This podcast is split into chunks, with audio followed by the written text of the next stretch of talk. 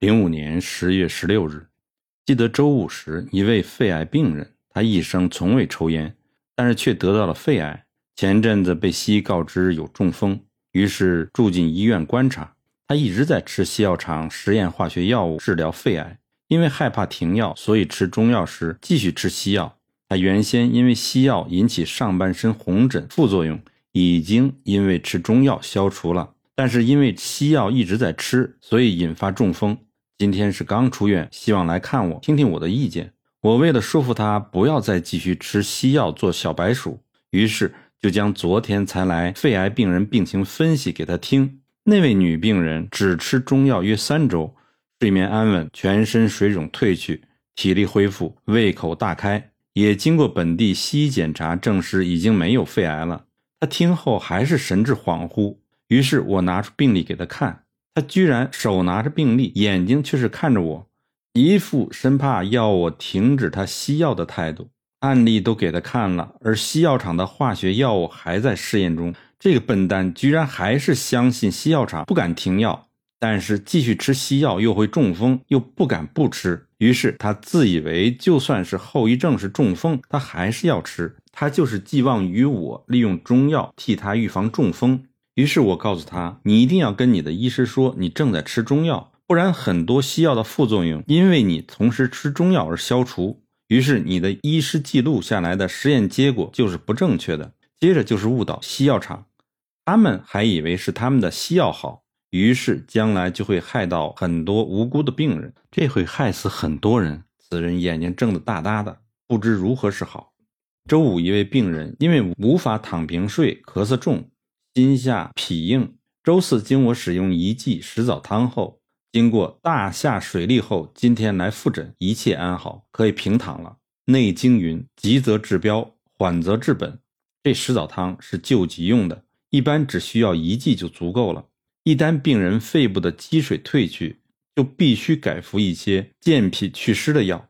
就是用缓治法去治本，但急救时却无此药不行。病人恢复得很快，很开心的准备今晚去打撞球了。另一位之前就是我说的糖尿病病患，他妻子是护士那位，周五来看我，他自述视力已经完全恢复，他最喜欢的运动是钓鱼，而现在他可以去看到鱼钩的小孔，可以自己穿钩引线过去了。此人因为西医帮他开刀治疗白内障之后，伤口无法恢复，连续开6次都没有止血，现在经过中医治疗，不但眼睛，连高血压和糖尿病都一起好了，他的人生恢复正常了。此人终其一生将不再受西药厂的控制，现在就连他太太都在医院里说中药真好，中药真棒。周六那位因为吃了西药厂生产的生长荷尔蒙造成牛病的小孩又来了，自述上周吃了我开的新药后大吐大下。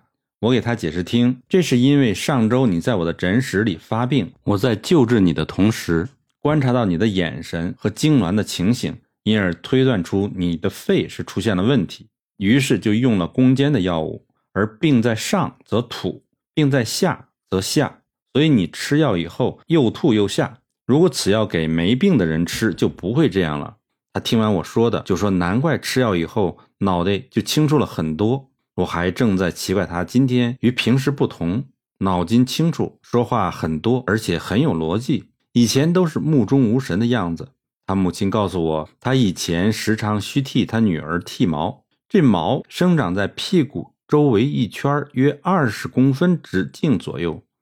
但是这一周已经没有再生长了，只在尾椎骨附近长出一小块脓包，挤破后就排出了许多脓跟许多毛发。他知道他女儿已经开始好转了，这种人为制造出来的病本来根本就没有的，因此当一位中医时，并非光是只要记住一些汤方就够了，必须要有很正确的诊断手法，如此病情才不会瞒过你的双眼。此人运气很好，当着我的面发癫痫，于是我就掌握到了病机，出手就简单多了。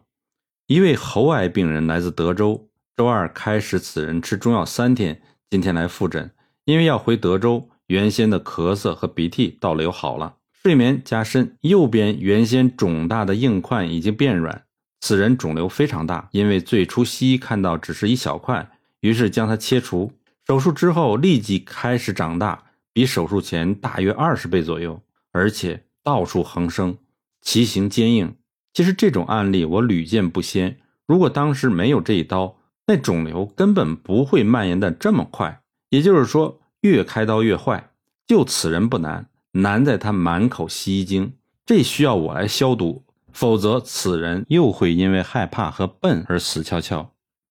一位台湾病人去医院做胆管摄影，经注射显影后全身发黄，脾脏肿大4倍，腹积水，全身暗黄，便秘，小便减少，已经濒临生死边缘。由于他姐姐姐夫是我的好友，只好出手一救，否则我不喜欢给台湾人看病，因为台湾人绝大多数人都相信西医，治起来很累，还要解释半天。此人只吃的第一碗汤药后，立即手脚温热难当，呕吐下痢，小便排出很多，胃中翻滚，约45分钟以后舒缓下来，于是胃口大开，精神恢复过来。但是他居然还问这是否正常，好转没有自己很清楚，命在生死一瞬间，还在奇怪中药的反应，自己被西医搞成脾脏肿大4倍，自己也知道，居然还是听西医的话，还在怀疑中医，真是很累。我已经忙得不可开交，想救朋友弟弟的命，结果还要花时间去解释。这种腹水都很好治，可是一旦被西医化学治疗以后或者开刀，就不那么容易治了。原因是化疗或者开刀产生了结缔组织，这很难除，否则都是很快就可以消除的。它因为有胆结石阻塞，所以在清胆的同时会产生呕吐，由于已经腹水肿胀，所以会大小便一起排水。此人是可以救回来的，但是一定要消除他脑中西医毒素，才有机会完全治好。